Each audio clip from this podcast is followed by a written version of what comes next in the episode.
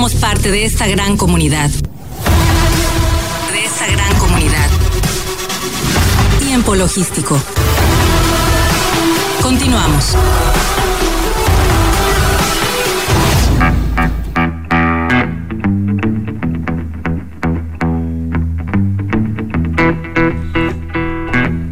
Bien, bien, muchísimas gracias eh, por continuar con nosotros. Eh, gracias a todos los que nos siguen, gracias a todos los que nos están escuchando en este momento, a todos los que eh, se contactan a través del fanpage de Facebook de Tiempo Logístico y por supuesto también a todos los que quieren continuar escuchando estos programas que les dejan mucha información, hay mucho contenido para que ustedes puedan ah, actualizarse, como el tema del segmento pasado en donde nos dan, nos dan una actualización impresionante para poder entonces ir perfilando la capacitación, ir perfilando la importancia de estar actualizados en toda esta materia. Y bueno, ahí se quedan en Spotify completos y también en el fanpage de Facebook de Tiempo Logístico para todos aquellos que quieran continuar eh, en esta materia eh, de estar informándose a través de los especialistas.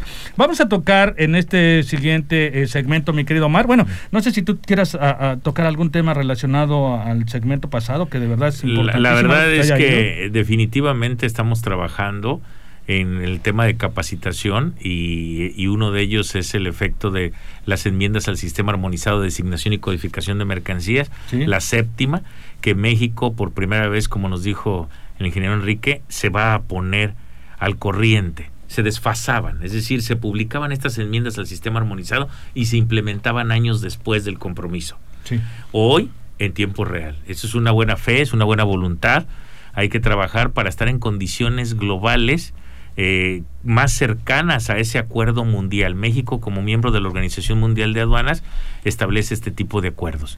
Y qué bueno que, que, la gente esté al pendiente y sobre todo empiece a trabajar en estos seis meses de cierre de año que se aproximan para estar preparado, para estudiar bien y tallar las diferencias y los cambios y sobre todo eh, informar a sus clientes para que nadie se afecte. Sí, y sobre todo también para eh, la profesionalización de tantas empresas importantes en todas las eh, en todas las ciudades de nuestro país, sobre todo en lugares como el de Manzanillo, Colima, donde eh, por lo menos un integrante de cada familia tiene algo que ver con el comercio exterior, con la logística, con el transporte, con el puerto. Y, en ese sentido, pues bueno, para que todos estén capacitados en el puerto de Manzanillo y sigamos, ¿no? O sea, sigamos siendo el número uno, sigamos siendo un líder. Eh, no nada más es cuestión de los directivos, de, eh, de las grandes empresas, de las tractoempresas, eh, de, por supuesto, de la administración portuaria integral o de la aduana. No nada más es responsabilidad de ellos, por supuesto que es responsabilidad de todos en el sentido de que en la medida que nosotros nos estemos capacitando, en la medida de cada uno de nuestros individuos, de todos los individuos que estamos sumergidos en esta materia, nos estemos capacitando, pues va a ser muchísimo mejor eh, para el puerto de Manzanillo, porque eso lo va a hacer eh, pues inteligente, mi querido Omar. Sí, lo que pasa es que dejas de a un lado el solo ser praxis y esa praxis llevarla a un equilibrio con la norma, con la técnica, con la legalidad, con la certeza jurídica de cada acto que hacemos todos los días. Que sepamos que lo que hacemos no tengamos que buscar hacia atrás. Nosotros eh, hagamos una, un acto de comercio exterior y todos tengamos pleno conocimiento que estamos ciertos, que no vamos a esperar a que llegue la prescripción o la caducidad de las facultades de la autoridad, que trabajemos en conjunto en la capacitación, por eso la, la Prosemac está trabajando fuertemente en el tema de, de la capacitación. Por supuesto. ¿Qué, es lo que tú, eh, en tu persona directa, eh, con esta información de la séptima enmienda, enmienda, qué es lo que vas a tomar de acción? De inmediato, pues emitir un curso de capacitación a, con profesionales, de tal forma que demos a, se haga, se un equipo multidisciplinario, siempre un team back dentro de tu organización y esto tiene que ser ah, para robustecer los diferentes criterios interpretativos, aterrizar los cambios, verificar las notas legales, los textos de partidas, subpartidas y hacer un comparativo. Pero sí cruzado con conocimientos y sobre todo recertificar a aquellos que no lo hacen a sus clasificadores. Y tú como un ejecutor del comercio exterior, eh, eh, ¿qué te implica todo esto? Eh, ¿También estudiarla? Claro, tenemos la obligación, es renovarse o morir. En este negocio, el que cree que terminó y dejó de aprender y de estudiar, a lo largo de los años hay quienes hemos participado en dos maestrías, quienes hemos estudiado doctorados u otras cosas. Esto es de no parar. porque llevándolo claro en el perfecto balance, no solo en la tesis, sino también en la aplicación. Es decir, ser profesionistas y profesionales al mismo tiempo. Fíjate que eh, yo estaba viendo eh, un mensaje en, YouTube que le comenta el doctor Octavio de la Torre de Estéfano, que felicita al doctor Juan Rabindrana Cisneros. y que le, le comenta, con, y él comenta, Cisneros, que es una eminencia. Sí, claro. Eh, eh, y él, él comenta, eh, agradecido con todos los maestrantes, agradecido por haber cursado, por haber tomado la decisión de, de seguir capacitándose. Me dice, pero les manda el mensaje, no, no es hasta aquí, o sea, hay que seguir leyendo, hay que seguir actualizándonos para poder estar en la materia. Hay que sacar libros. Exacto. Y bueno, eh, como comentamos y damos el paso siguiente, mi querido Omar, eh, los siete regímenes aduaneros. Y otra eminencia que tenemos aquí en, el micrófono, al doctor Octavio de la Torre de Estéfano, presidente de TLC y Asociados, que ya está aquí con nosotros. Octavio, bienvenido a Tiempo Logístico nuevamente. Aquí Omar y, tu servidor te mandamos un abrazo. Doctor Octavio, bienvenido. Hola Omar, buenas tardes, ¿cómo están? Oye, escuchaba lo del libro, pero sí, pero con códigos QR para que sea más dinámico. Cada vez hay menos personas que les guste leer. Desde el sexenio pasado leen, ¿no? Ya no leen, entonces hay que hay que innovar también hasta en la manera de hacer los libros. Hay, hay varias técnicas que están funcionando bien, ¿eh? Omar y Paco. Sí, claro que sí, por supuesto, por supuesto, pero hay que seguir documentando, será a lo que nos referíamos. En un mensaje que tú le das de felicitación por ahí que vi en, en, YouTube a, Juan Rabindrana Cisneros y que le, lo, felicitas, ¿no? Y, y él eh, eh, atribuye a decir, síganse capacitando, síganse documentando, sigan leyendo porque este show no termina. De hecho, a ese iba, bueno, mi buen amigo Juan Rabindrana con el que estamos en, el CUEG, apoyando aquí en Baja California, el libro que hace Juan eh, es disruptivo. Ese libro trae códigos QR y trae grabaciones y trae puentes. Entonces, la manera en la que se construyen y la forma en la que estamos haciendo los libros está eh, vinculada con explicaciones, con notas, con videos. Entonces, le das le das vida al documento, no nada más es lo que llegues a leer, sino lo que a través de una lectura de código QR puedas llegar a absorber a través de otros medios, ¿no? Entonces, a ese me refería. Mira, ni sabía que estaban hablando de él de Juan, pero así Juan está está siendo disruptivo en la manera en la que está publicando y la verdad que me da mucho orgullo porque es una persona del, de, de los incluso de los pocos libros en derecho aduanero claro que existen y que han tenido tan eh, varias ediciones. Así este está, en la cuarta, ¿no? Ahorita en este momento. Con un éxito. Y que por cierto hoy lo está presentando oficialmente, ¿no? En la UNA, pues sí, hoy lo va a presentar con nuestro otro amigo, el doctor eh, Vargas Menchaca, ¿no? Quiero decirte que es uno de los 25 panelistas eh, que van a representar en México en alguna situación del capítulo de solución de controversias. Él es quien le hace el prólogo, un muy buen amigo, doctor, es nuestro presidente del Comité de Cumplimiento del World Compliance Association Capítulo México. Y sí, este es un libro interesante porque fíjate que este libro en particular ya lo actualizó Libros de derecho aduanero sí había, pero había, se habían dado una serie de reformas muy importantes en legislación aduanera, la última reciente, 2018-2019, y este Juan, de manera asertiva, pues lo incorpora dentro de su libro de derecho aduanero y bueno, trata temas que no se habían tratado porque no estaban en la ley. Así sencillo nada más, ¿no? Así sencillo, exactamente. Oye, mi querido amigo, nos come el tiempo. Eh, tendremos aproximadamente unos 7, 8 minutos para que nos platiques de los siete regímenes aduaneros. Ahora sí que por minuto, por régimen.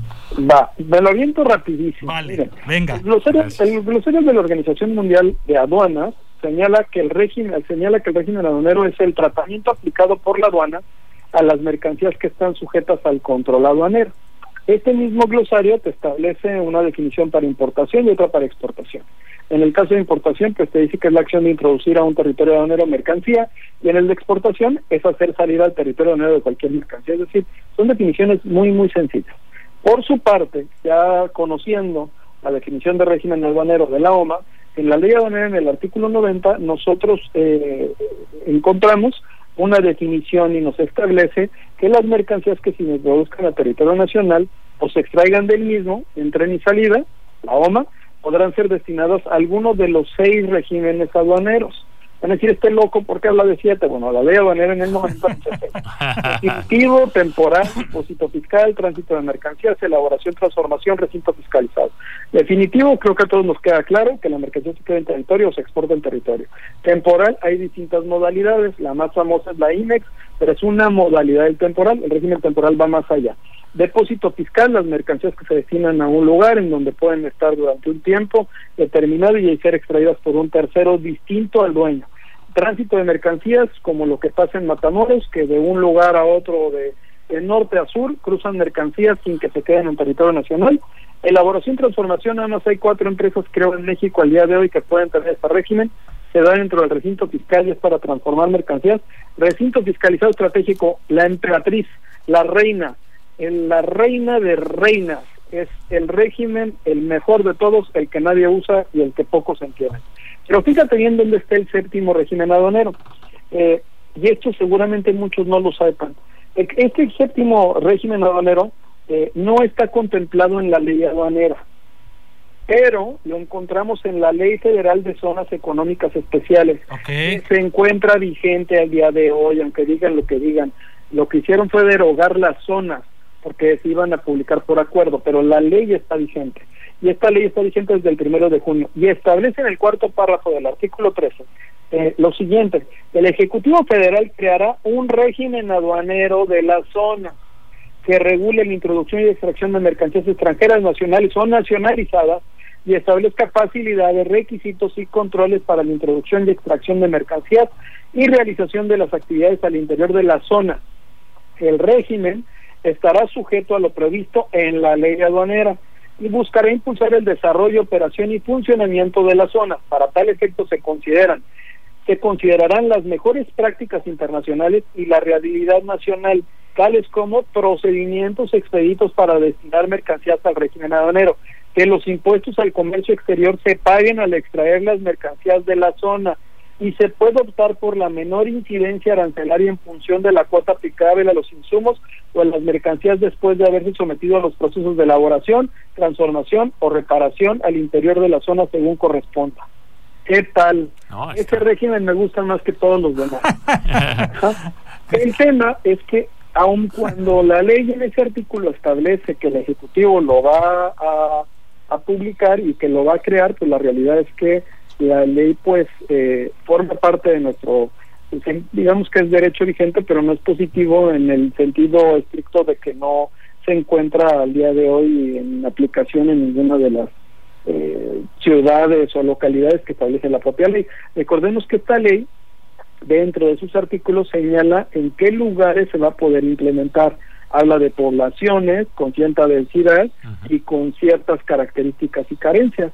Entonces era una ley que lo que pretendiera fomentar crecimiento, pero también era una ley que en cierto momento nosotros eh, señalábamos cuando se publicó que bueno, se había quedado un poco corta en su diseño por parte del legislativo, ya que pues nos hablaba de zonas en el sur de México, pero también en el norte hay lugares igual o más pobres que los que están en el sur. Hay colonias en Tijuana que pueden ser mucho más pobres que cualquier otra colonia en el sur de México. Pero bueno, en fin, estos son los siete regímenes aduaneros al día de hoy, para que vean que no estoy loco, no lo dije yo, así lo publicó el legislativo, el ejecutivo no ha llevado a cabo estas actividades. No sé si a alguien en algún momento se le llega a ocurrir promover un amparo por omisión, porque finalmente pues hay una ley que debe de cumplir y que no está cumpliendo al día de hoy el Ejecutivo. A lo mejor hay alguien que se le ocurre promover un amparo por omisión del Ejecutivo en cuanto al cumplimiento del artículo 13 de este eh, párrafo en particular que nos establece que debe de existir un séptimo régimen aduanero, que ese no sería la emperatriz. Oye, mi querido Octavio. El emperador de todos. Eso. Y hacer un enlace con la ley aduanera, vincularlas. Oye, Octavio, eh, em, yo me quedé con una inquietud. Eh, mencionaste dentro de los seis que se manifiestan y este eh, que el último te parece de lo más importante, el RFE, el recinto fiscalizado estratégico. ¿Por qué? El recinto fiscalizado estratégico tiene como característica que es una aduana privada y cuando recordarás Muy bien. que cuando ustedes tuvieron problemas en el puerto, que hicimos nosotros un análisis de que iba a haber una contingencia porque tenían ya la capacidad rebasada en el puerto. Y una de las 10 líneas que establecimos fue dentro de las certificaciones y todo lo demás el que es el patio regulador, si mal no recuerdo se llamaba, que se convirtiera en un recinto fiscalizado estratégico con la intención de desahogar parte de la carga. En el puerto, algunos que forman parte de la, de la parte empresarial, pues se opusieron a esa situación. Terminó sucediendo lo que dijimos, se colapsó el puerto. La idea en su momento era que a través de sus esquemas de recintos fiscalizados estratégicos, pues se desahogara un poco la carga y dejaras que el puerto funcionara como lo que es, para bajar y subir mercancía. Realmente que después me di cuenta, porque yo me aparté un poco del proyecto desanimado, porque vi que no, no, no había intención de realmente ayudar al puerto, y no me refiero a la parte pública o del, de la parte del sector gobierno, el gobierno Estado funcionó, sino más bien el empresario se metía el pie solito, fue que pues los que se oponían terminaron sacando sus propios recintos. Pues, pues más bien no es que el régimen no funcionara, era más bien que el régimen le diera una opción de negocio y pues nunca pensaron en que este tipo de esquemas, pues lo que pretendería en su momento era mejorar las condiciones del puerto ciudad. Entonces, de verdad que ese proyecto, que era hacer poco, hacer mucho con poco, porque no se requerían recursos, pues desafortunadamente no no no vimos que funcionara. y recuerdo cuando fiscalizado Octavio, recuerdo cuando estuviste asesorando pues a, también a, ese importante proyecto con el gobierno del estado y con la administración portuaria y, y verte aquí capacitar, asesorar, dar tips y, trabajar en conjunto. La verdad es que sí es un proyecto muy interesante que también eh, se, eh, se, le sumaría a un buen destino de toda esa superficie que se adquirió por parte de la Administración Portuaria Integral para beneficio del puerto. Pues sí, ahí habría que mandarle saludos al director del puerto en ese momento que creo que ya no está, ¿no? ¿Cómo se llamaba el capitán? Héctor Mora. Al, al capitán Héctor Mora no él fue parte de, de, los que estuvieron al, al, frente qué lástima cuando quería avanzar esta esta propuesta. Sí qué lástima y pues bueno pues finalmente creo que hay que visualizar estos esquemas que tiene la ley aduanera, pero este recinto fiscalizado ya no lo piensen en Colima o en Manzanillo, no lo quisieron, lo pueden abrir en cualquier parte de México. Sí, bueno, como iniciativa como iniciativa privada ya las hay, ¿no? O sea, ya hay recintos fiscalizados estratégicos en Manzanillo, justamente al inicio de este programa platicábamos con uno de ellos de todas esas ventajas, pero bueno, todavía existe un celo profesional por parte de los agentes aduanales hacia los recintos fiscalizados estratégicos, que eso hay que diluirlo con materia de conocimiento. Ahí es un tema operativo. Finalmente ahí tiene que transformarse la gente aduanal la manera en la que trabaja. La gente aduanal bajo el esquema del recinto fiscalizado estratégico se convierte en un operador logístico que no te va a poder cobrar por seguimiento. Claro. Entonces tendría que integrar sus servicios y agregar algunos adicionales de valor agregado para poderse sumar. Sí. Aún así les puede ayudar.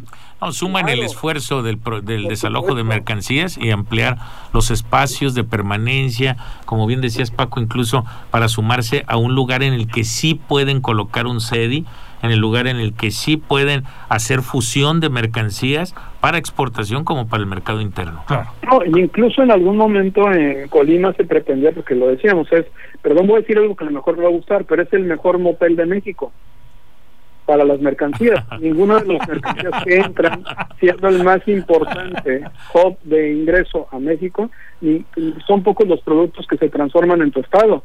Incluso al grado de que no te consideran dentro de la ruta logística los que sí dan valor agregado con procesos de transformación, te ven como la puerta. Sí, ahí está. El motel, ¿no? Claro, te entiendo perfectamente. en la exposición de motivos, en la exposición de motivos de cuando se inicia todo este proyecto o anteproyecto del RFE, uno de ellos era el brinco arancelario más que en un centro logístico, sino que hoy por hoy se le da beneficio para diferir impuestos y de alguna manera eh, cumplir restricciones y regulaciones no arancelarias en un segundo momento ya con cierta estrategia. Pero sí es importante que lleguemos a, la transformación, al cambio de fracción arancelaria en ese depósito para México y para el extranjero. Ahí, Omar, creo que una parte que me parecía interesante, había un proyecto muy interesante en Colima, era generar un realmente un parco industrial, buscando inversión extranjera para hacer procesos de transformación en Colima dentro de los cuales, bueno, se, se incorporaran las cadenas de valor cercanas al puerto. Y porque acuérdate que el recinto fiscalizado estratégico te permite crecer de manera modular ah, y puedes dentro del recinto tener operadores que se dediquen a la transformación, no nada más al almacenaje, lo que tú dices. El tema está en que, bueno, si, si unos del gobierno federal jalan poblado y los del Estado trataban de jalar hacia otro y ahí no se da esa sí bueno en el gobierno federal no se daba ni en el puerto ni en secretaría de comunicaciones y transportes no había una distancia entre los dos en toma de decisiones porque en algún momento pues sentían que estaban por encima de lo que establecía la secretaría.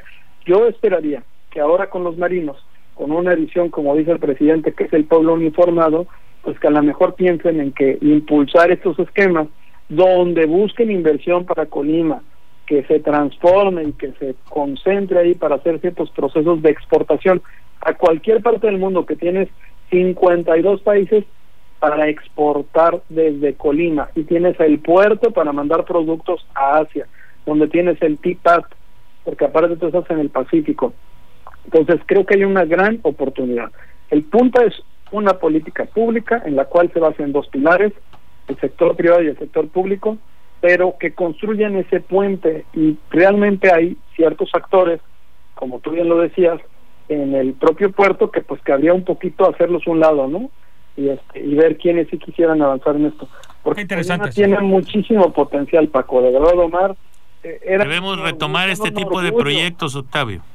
Sí, tienen que retomarlos. Yo, por más que quisiera ayudarles, estoy un poco lejos, pero ustedes tienen el potencial para hacerlo y tienen lo más importante que es ese puerto maravilloso, este, pero pues requieren ponerse las pilas y pues remar contracorriente. Incluso tratar de empatarlo también, eh, esa parte Colima, pero también esa parte Coyutlán. Ah, pues ya te invitaremos, mi querido amigo, eh, cuando haya buenas noticias al respecto y por supuesto que tú eres una parte fundamental para poder, eh, pues, darle una ruta correcta a todo este tema. Y te agradecemos, como siempre, colaborar con nosotros, que eh, igual que tú lo hacemos para dar el conocimiento a la gente en materia de comercio exterior. Muchas gracias, Paco. Te mando un abrazo y saludos, Omar. saludos, Octavio. Oye, felicidades por tu programa también. Ah, no, hombre, eres, eres, eres tremendo, hermano, eres tremendo. Eh, ah, en el segmento pasado, al despedirse eh, Enrique Jiménez, eh, platicábamos de eh, el trueque, de toda la importancia que también los tienen que estar visitando en el trueque, eh, del trabajo fenomenal que haces al frente de TLS, mi querido amigo. De verdad, felicidades. Y me gustaría que invitaras al público a que te sigan. Por supuesto, pues tenemos un programa que se llama Hagamos un trueque, el cual pueden seguir ustedes en la página de TLC Magazine México, en vivo o en Facebook. También en TLC Magazine México es todos los días a las 4 de la tarde, de 4 a 5 o de o de 6 a 7 dependiendo de la zona horaria, la zona horaria del centro es de 6 a 7. Tenemos diversos invitados, ayer tuvimos al coordinador general del YAO, que es un grupo que de análisis de políticas de anticorrupción de la Cámara de Diputados, hoy estuvo que hoy estuvo Ricardo Méndez, mañana va a estar Antonio Ávila, el jueves está Alejandro Alcalde, pero todo el mes tenemos esas charlas que si no las pueden ver en vivo, las pueden seguir después grabadas en podcast, las pueden ver en YouTube o pueden ver los resúmenes y realmente la información que se comparte es de primer nivel. Eh, hay desde eh, información vinculada con temas técnicos en cuestiones de tratados, comercio exterior, hasta algunas situaciones que estamos tratando de liderazgo, del empoderamiento de la mujer.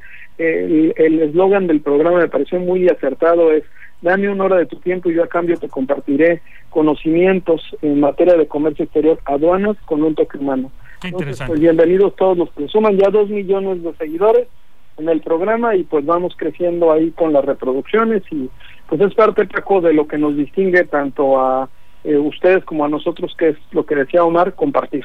Salúdanos a Ricardo también, un abrazo, mándale de nuestra parte. Se va de vacaciones el buen Ricardo. Bueno, que lo disfrute.